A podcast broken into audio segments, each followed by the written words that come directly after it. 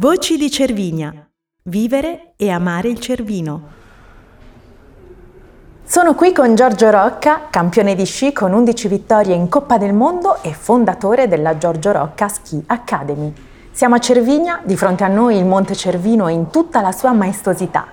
Perché scegliere queste montagne per sciare? Ma perché queste montagne, essendo una località molto alta, siamo a 2000 metri, il ghiacciaio che è uno tra i più alti in Europa, permette veramente a tutti di poter sciare con piste di tutti i tipi, 11 mesi all'anno, quindi... C'è una novità, perché quest'anno hai aperto una sede della tua Ski Academy anche qui a Cervinia. Eh, finalmente sono riuscito ad aprire anche fuori da un po' dal mio territorio e quindi sono molto contento. La collaborazione nasce da, dalla passione, eh, sicuramente, che è la cosa principale, dalla qualità di servizio, perché la profilazione Valtour in questa destinazione è 5 stelle.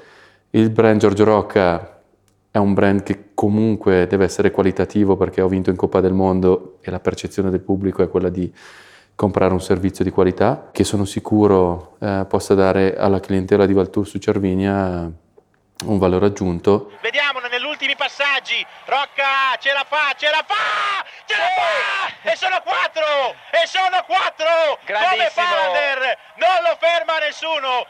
Altro inchino al cospetto di mister Giorgio Rocca. Beh, un nome, una garanzia.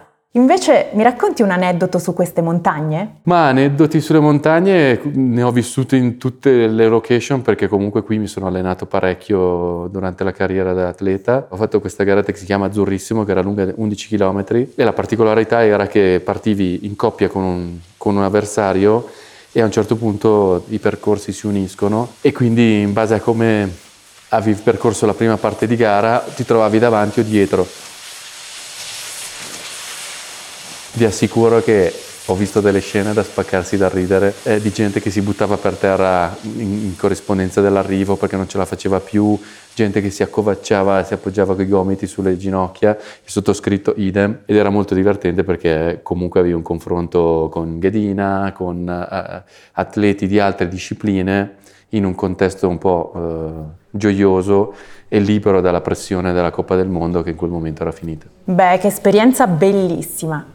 E il ricordo più emozionante della tua carriera? Più emozionante che poi sul finire non ha lasciato il, il, segno che volevo sulla parte sportiva è quella del giuramento olimpico a Torino nelle mie Olimpiadi, quelle del 2006. Lo sci in una parola. Libertà. Voci di Cervinia, un podcast di Valtour prodotto da Hypercast.